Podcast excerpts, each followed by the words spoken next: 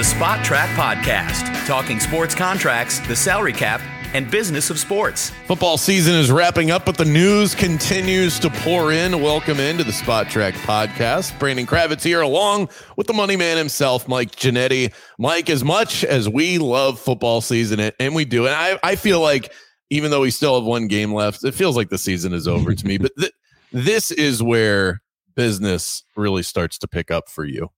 Yeah, no question. It's uh, you're right. We got about four hours of football left, is all, and uh, plenty of hoopla and run up to it. But it does feel like we're already in off season mode. And unfortunately, for somebody in my industry, I have to start doing that in about December, December first. So um, much of our work is done. It's really just about now uh, figuring out where the tea leaves are going to fall and who's going to end up where and on one price tag. So it's uh, certainly one of our busier seasons, but there's plenty to get to for sure. So let's um let's stay on the coaching uh, carousel for a moment. We've had a lot of NFL coaching talk on this podcast mm-hmm. over the last couple of weeks, and we still have one job that remains out there. Seattle found their guy, Mike Macdonald from the Baltimore Ravens, and there seems to be a trend that I've noticed uh, in terms of these new coaching hires. Mike Macdonald, the youngest of all of them, 36 years old. Raheem Morris, 47, which yeah, I guess it depends on what walk of life you're in as to whether or not that's old or young. But in the coaching, the coaching world, that's that's a young individual. Yeah. Uh, Dave Canales, 42. Jerod Mayo with the uh, the Patriots, 37.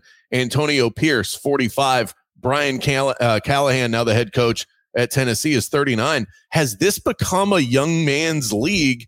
And is there a financial reason for that? Mm, that's a nice question. I wish I wish I had a big list of, of coaching salaries to go along with that. But as I've said, it's that's a that's a difficult ask here. Although I, I think we did mention last week with Harbaugh. I, did you see Mike Florio's report that it sounds like five for 80, 16 million a year? So yeah. my goodness.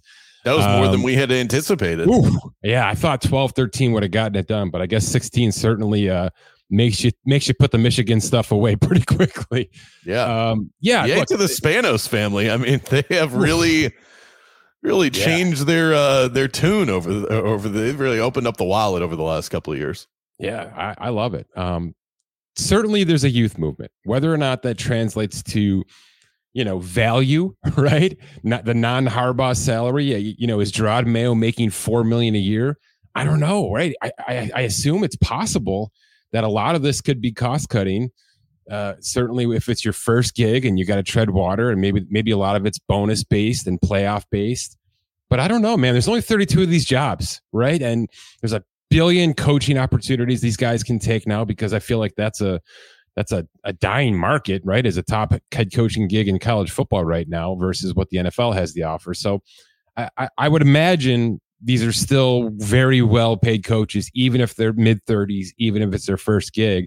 Because uh, my guess is, Brandon, that Mike Macdonald had two, three offers. Don't you agree? Raheem Morris took five interviews, you know? So maybe somebody like Dave Canales went on the cheap, which is hysterical for, you know, Dave Tepper and his whole situation in Carolina. But I, I would imagine that most of these guys are doing fairly well. And it's simply just, we want to get fresh eyes on this, going younger maybe offers the opportunity for a more long-term situation, which you and I have joked about before, is ridiculous because these guys are on one-year contracts. You know how this works. But I right? do think that that's part of the mentality, and that's why I, I don't know if money has anything to do with it. It could because usually.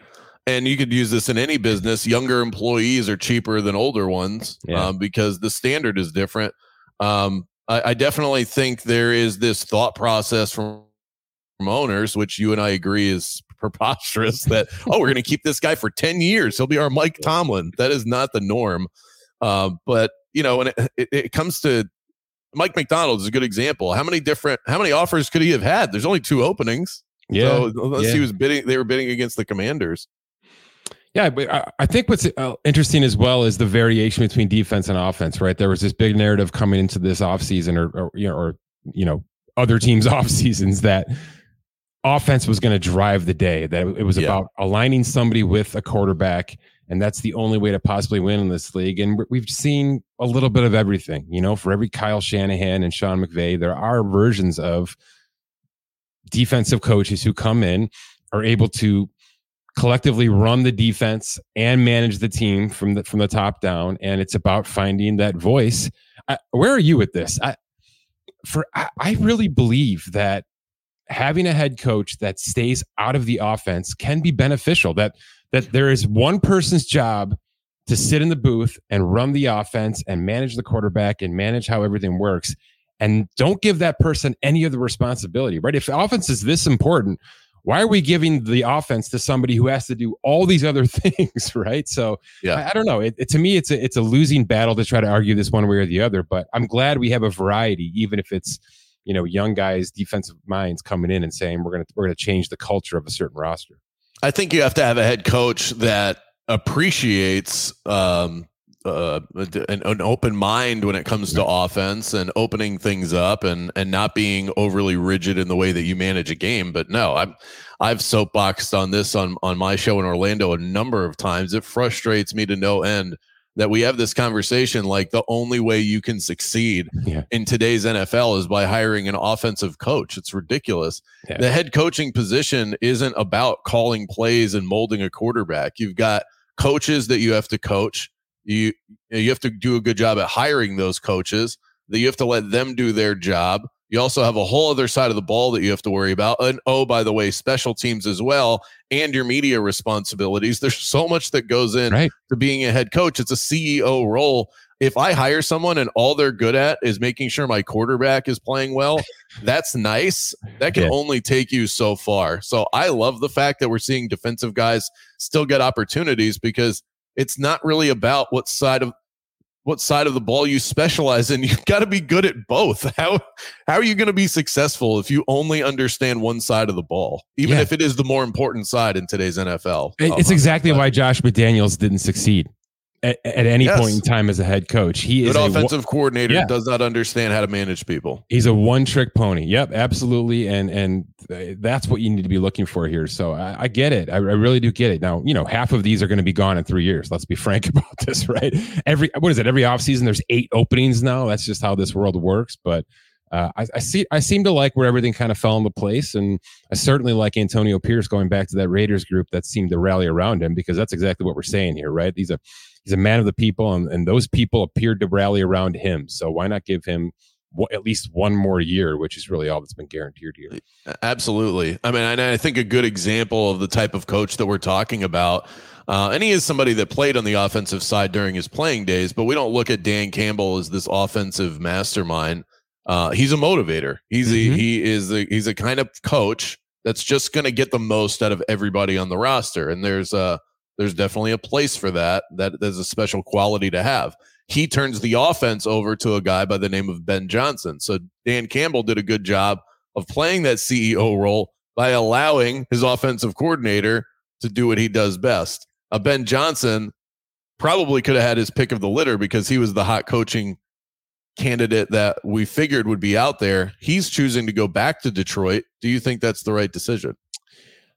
I wonder, yes, I do. I wonder if this conversation we're having right now isn't exactly why Ben Johnson isn't back with Detroit. A, I, I think a lot of it is he really got a taste right with that with that Lions group, and he wants to see if he can get it to the finish line. I think they're close. They know he's close. Uh, he made maybe a couple of missed calls there that that that are you know the reason they're home right now, and that's unfortunate. Do you think he walked into that Washington Commanders front office and realize just what kind of undertaking it's going to be from a culture standpoint, from bringing in the new quarterback, from starting from ground zero to where they have to be. Right. He just went through a couple years in Detroit where I'm not sure he had to do much with Jared Goff. You know what I mean? And I know he didn't have to do much with the culture because that's exactly what Dan Campbell has been doing. He has been not only from a fan base, from a media standpoint, certainly what's happening in that locker room is because of Dan Campbell and the voice that he is. I, have to wonder if Ben Johnson walked into Washington and said, "Holy cow, this is going to take me years, right, to get this yeah. all figured out," and said, "Why would I leave?" Right, I'll just get a, pay, a little bit of a pay raise back in Detroit and stay for at least one more year because I think I can win a Super Bowl with that team, and and my name will be just as hot coming back here in, in 12 calendar months. So I, I have to think that's why Washington is last. They, there's so much baggage. I realize it's a new owner. I realize there's a lot has changed, but that just means more work to get it off the ground too. And I, I don't think Ben Johnson wanted any part of that when he could have just walked back into a situation, not have to move his family, and, and be happy for at least one more year making good money in Detroit. Yeah, there's no there's nothing wrong with making a decision like that. And I think more yeah. of us should probably uh, tend to lean in that direction. If you're in a good spot and if yeah. your family's happy and you make good money, just kind of be settled. You know, we're always trying to find the next thing.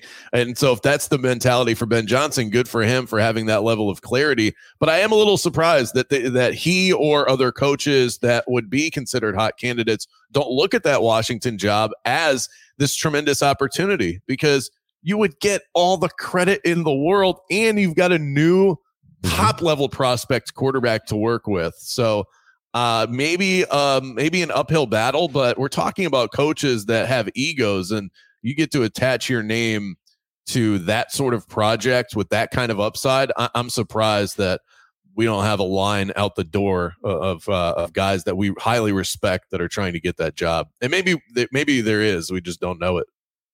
Um, speaking of which, and and I want to make sure I get this in there.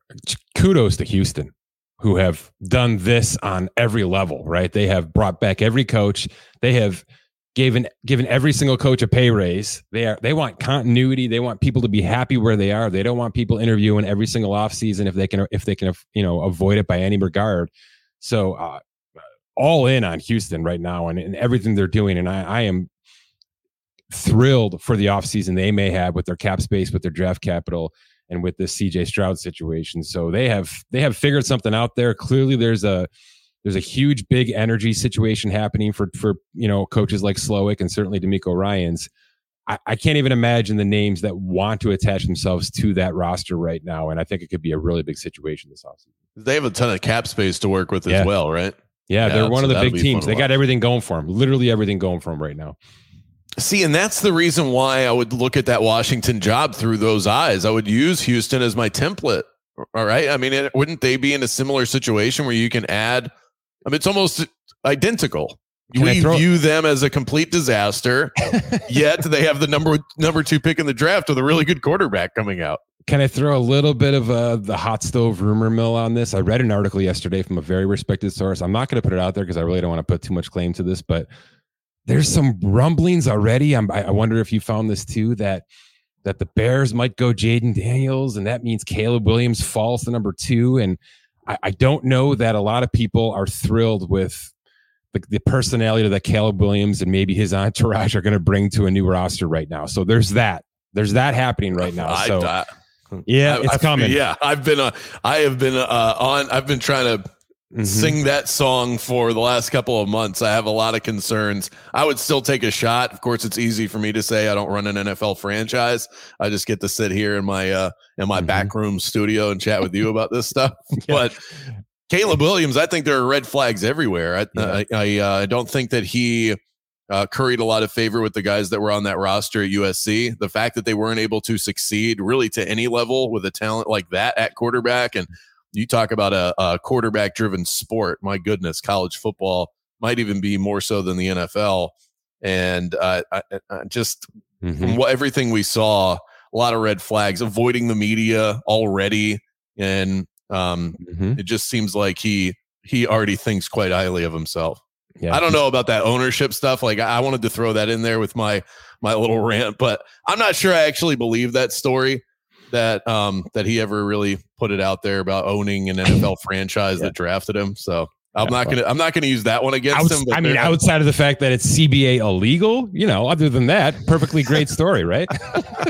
it made for a good headline. What about the one out there that um the Denver Broncos could be looking to move up to draft him. I'm thinking, how is this even a story? What do they have left to give up? How could they possibly move up in the draft? they're trying to trade all their wide receivers. They're going to move on from Russell Wilson. Don't forget about that, by the way. That's still coming at some point in time. And you know, the conversation about whether he's tradable and uh, all that, that's that's going to be in our lives. You know, if you thought Lamar Jackson was a story last offseason, my goodness Wait till Russell Wilson Jr. the third is uh, post June 1st designated on March 13th. And we have to deal with that entire cap situation. And maybe Courtland Sutton is traded. And who knows what else Sean Payton's going to do? Because I feel like he wants to take an axe hammer to that roster right now, which couldn't be more fun for somebody in my business. Yeah, yeah, that'll they might be. Would you say they're the most interesting follow Mm. this offseason for you?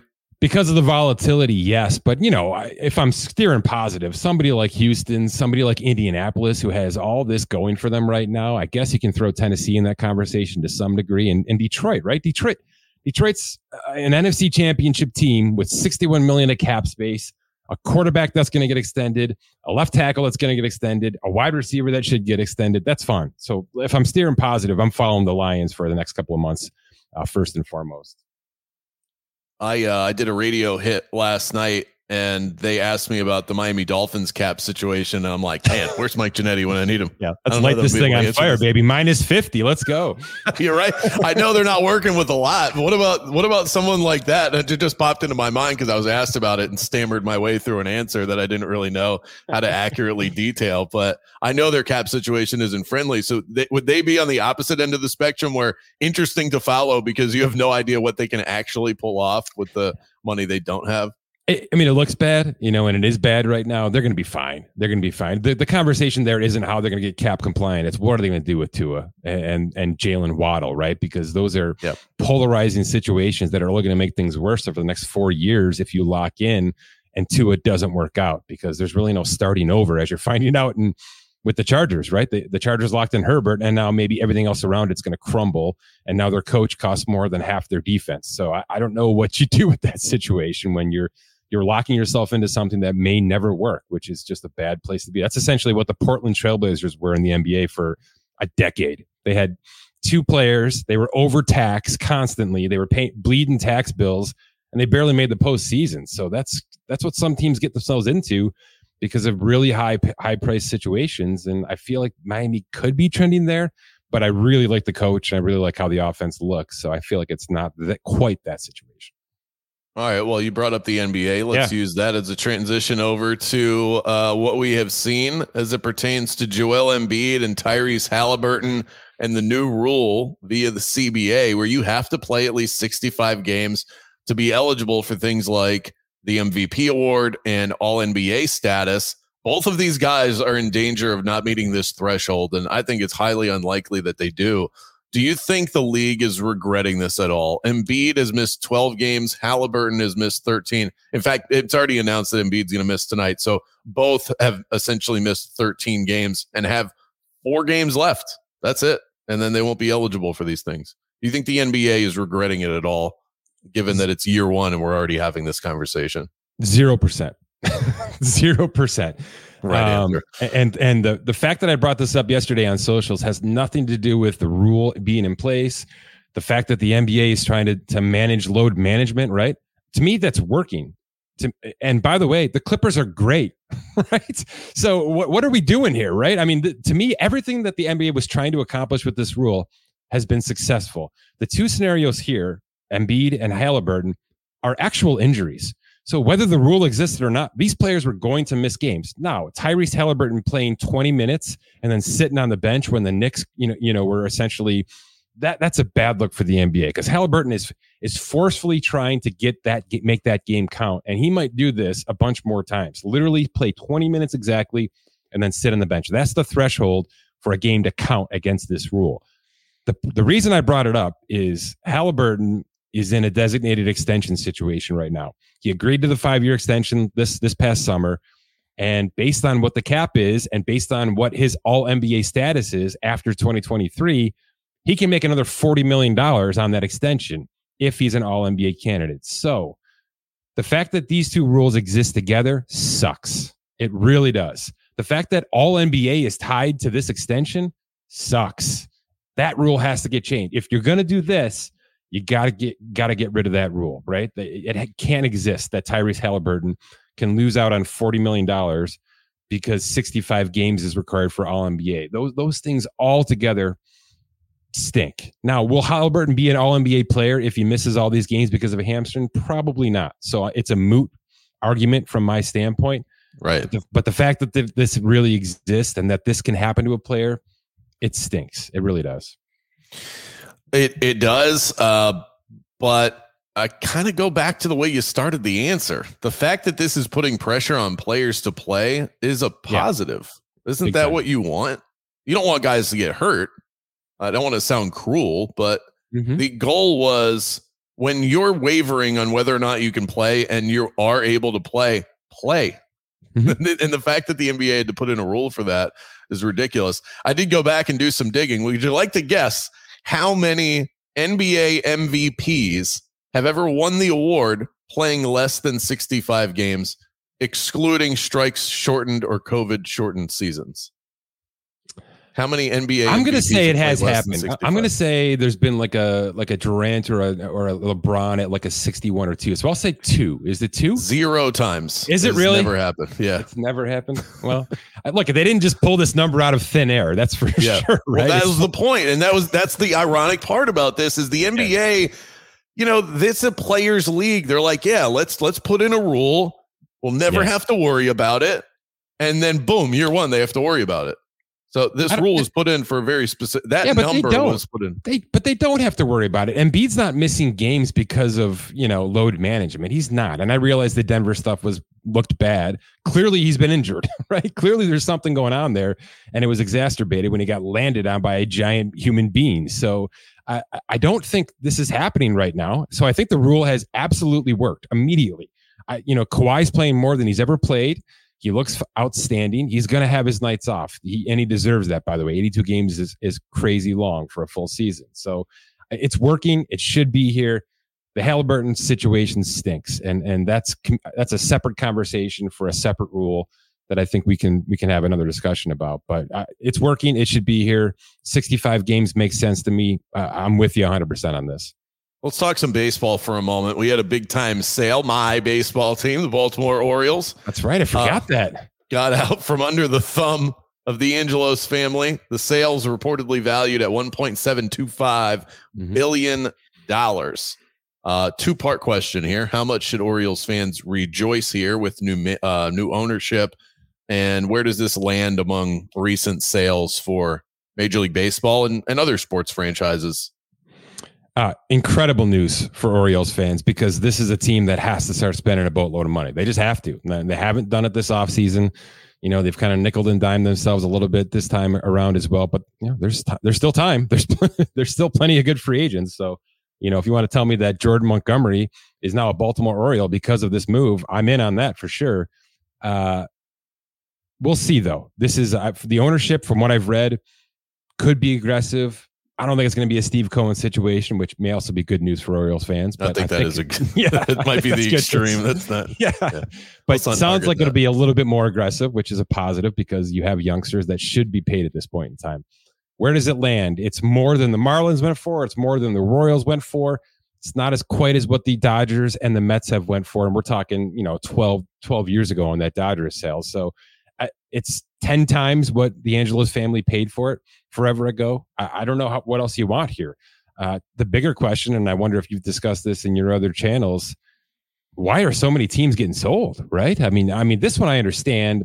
Uh, the family didn't want to be doing this. The, the original owner is is extremely sick, et cetera, et cetera. Is it just a really good time to make a boatload of money, or is something really happening with streaming and with gambling that is forcing a lot of a lot of these ownerships just to get out right now because they feel like maybe there's a big shift coming with where sports is going? I think rich people don't like unknowns, and Yeah. you have an opportunity to cash in right now, and you don't know where the finances are going, you could guess just because we've seen this tree grow to the sky in terms of sports valuations. But yeah, I guess if you're looking at what your what your franchise is valued at, and and not really knowing how streaming and um, all of that non-terrestrial stuff is going to impact your business, Yeah. now would be a good time to get out. I when you talk about anything that's being sold in the billions, I have a hard time saying it's Yeah. not financially true. Yeah, you've made a terrible decision. No. All right, let's wrap with our quick hits for today. Brock Purdy is, was going to be one of the two starting quarterbacks in Super Bowl 58. Uh, we'll certainly talk more about the Super Bowl and the two teams involved on next week's episode. But his salary, his annual salary, just south of a million dollars per year. I'm wondering if you know this off the top of your head. Maybe you've already done the research on it. When's the last time we had a quarterback start in the Super Bowl that was making less than a million dollars per season? Well, I can tell you right now that Fo- Nick Foles had exactly $1 million salary. Okay, so then he wouldn't count. He wouldn't count. He, if, here's the crazy thing. I, I, I just I tried to do a little bit of research here, um, and, and, I landed at Foles and, and got down a rabbit hole because of how fascinating this was. Nick Foles played three games for the Chiefs in 2016. I, I would imagine that filling in for it was that Alex Smith. I, I didn't even do that research. Filling in Had for somebody be. for for three games, right? He had a 105 quarterback rating in those three games, and he started one of those games. So I don't remember, but he must have looked phenomenal. I'm sure he was the talk of ESPN morning shows, etc. But he must have looked phenomenal. Do you know that the Eagles signed him to for two years and 11 million dollars that next March? So he must have looked outstanding right? And, and they knew exactly what they were getting themselves into. I did not realize he was on that contract prior to this big Super Bowl run. Um, because that's exactly, this is what I've been calling for all year with you, right? Is these backup quarterbacks should be making better money, not only eh, because they have the chance to play some games, but because they, they have they have shown they can be starting quarterbacks, right? Gardner Minshew should be the next version of this. And I realize he kind of was for Indianapolis, but now even more so, having played basically a whole season and and damn near winning a division with that roster. So he was already on good money. He made one million dollar salary his first year, and that was obviously the Super Bowl run. So you know, outside of that, it's it's got to be rookie contracts. It's got to be the the Russell Wilsons of the world way back when. Uh, maybe Dak, but Dak didn't get to the Super Bowl. We, it's very rare that rookie contracts get anywhere near this kind of level of play. So to have Mr. Irrelevant uh, on the paycheck that he's been getting is going to be something. And by the way, there are, there's something called performance based bonuses that are handed out every year to rookie contract players.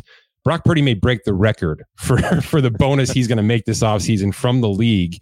Uh, I've got it estimated at about $900,000. He might make a million dollars from this performance based system based on what he has done in San Francisco this past season. Good for him. And I, I, would think you get to the Super Bowl, the endorsements should start to roll in as well. So let's see Brock Purdy on some commercials. Remember back to the start of the year, Chris Jones, defensive lineman for the Chiefs, held out for the entirety of the preseason. We were thinking, man, this guy might not even play this year. He's going to take that hardline stance. Um, something that you and I uh, certainly talked about here. He sat out the first regular season game, so you know he went about this in a, uh, a very real way. But he wound up signing a one year deal worth nineteen million dollars, and now look at where they are. You know, Chris yeah. Jones was right. You needed me to get here. The defense has been great. He's a big part of it with hindsight being 2020, should he have held out for more? No. Nope. And and here's the best part, and I love this guy. I love this guy dancing on the sideline when he made that million dollar bonus. I, everything about this guy is the best.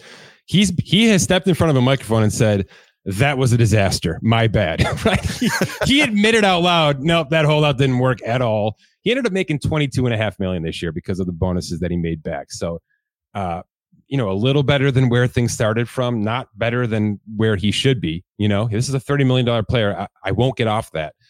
He's not a $30 million player with the Chiefs. He's just not. The Chiefs aren't going to do that. We've seen it time and time again now in the Mahomes era that if you are not a position of prime, and this guy may be the best defensive tackle, not named Aaron Donald of our generation, they're just not going to go top of the market. You know, Tyrann Mathieu couldn't get it. Tyreek Hill couldn't get it. Chris Jones is not going to get it. So it's either this guy is the preeminent free agent on the open market, and I think he might be because the franchise tag really isn't going to work for KC either this year, or he comes under 30 million. And whether that's 25, whether that's 27, two years guaranteed, three years guaranteed, uh, the fact that he may not be on this Chiefs roster next year is something to talk about. It really is because if he hits the open market March 11th, the negotiation period, the Bears, the Lions, right? The Bucs, the, the teams that are on the fringe here are going to be all in on this guy because he literally changes games, single games, not just yeah, seasons. Absolutely. I mean, look at what he has meant to the Chiefs back to back Super Bowl appearances. And I was just combing through that 2016 roster that uh, you were talking about. Alex Smith was the quarterback, yeah. and uh, Kelce was on that team. Chris Jones was on that team. So a lot of usual suspects. This has been a, a consistent roster for the Chiefs, and Chris Jones has been a part of that. But still, He's only 29 years old right now, so he's still got years left. Let's wrap with a baseball topic that uh, I know, you know, we're getting closer to mm. the start of spring training. So uh, getting excited about that. The Padres aren't done spending money. Four years, $16 million for Wandy Peralta, formerly of the Yankees. Do you like the signing?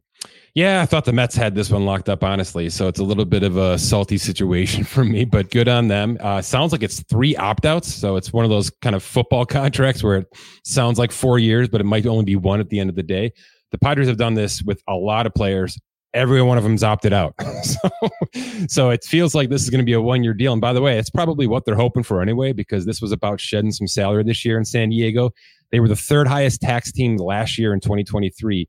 As of right now, they project to be ninth in Major League Baseball. So they've done their job. They're starting to build back some of the roster a little bit, but um, my guess is getting rid of some, you know, some salary. Certainly Juan Soto was a big part of that. It was the plan. We'll see if they can stay relevant though, because Arizona and the Dodgers have absolutely loaded up this offseason to make themselves even better. Uh, so maybe the Padres are a thing of the past. That's probably where things are headed. I was going to ask, is that uh, do you think that they're aware that that is what this season is? That it's a, yeah. a, rebuilding type of year because we know the Giants are always a stone's throw away from being relevant. The Dodgers and the Diamondbacks are loaded, so I how about them, the, I would have them ahead of the Rockies it feels like the Red Sox have been doing this for three years, right? And and now the Red Sox are because the ownership there is involved in Liverpool, who's got a coach that's retiring, an expensive coach, and now they just invested in the PGA Tour, right? So I, I feel like you just have to understand where things are coming from, where from the top down. Uh, the the Boston Red Sox know what the AL East looks like. They know what Baltimore is. They know what the Yankees probably should be, and they now see what Toronto can be as well. And they're thinking to themselves, why would we even spend money on this team? because yeah. we are clearly the fourth team in this division. And by the way, I forgot Tampa Bay, who, you know, maybe taking a step back finally after all these years of overachieving on their payroll. So yeah, the Padres and the Red Sox could be the same kind of operation right now, where they just look around and, and say, we'd be it'd be bleeding money to try to go big right now when everybody else around us are absolute giants. That's a wrap for us. A reminder to those out there looking for podcast help or commercial production, I can be your guy. AuthenticAudioPro.com for more details. Mike, always a pleasure. Hit that follow button, rate, review, subscribe to the Spotrac podcast, and make sure you head to Spotrac.com for all of the latest in the sports contractual world. Till next time.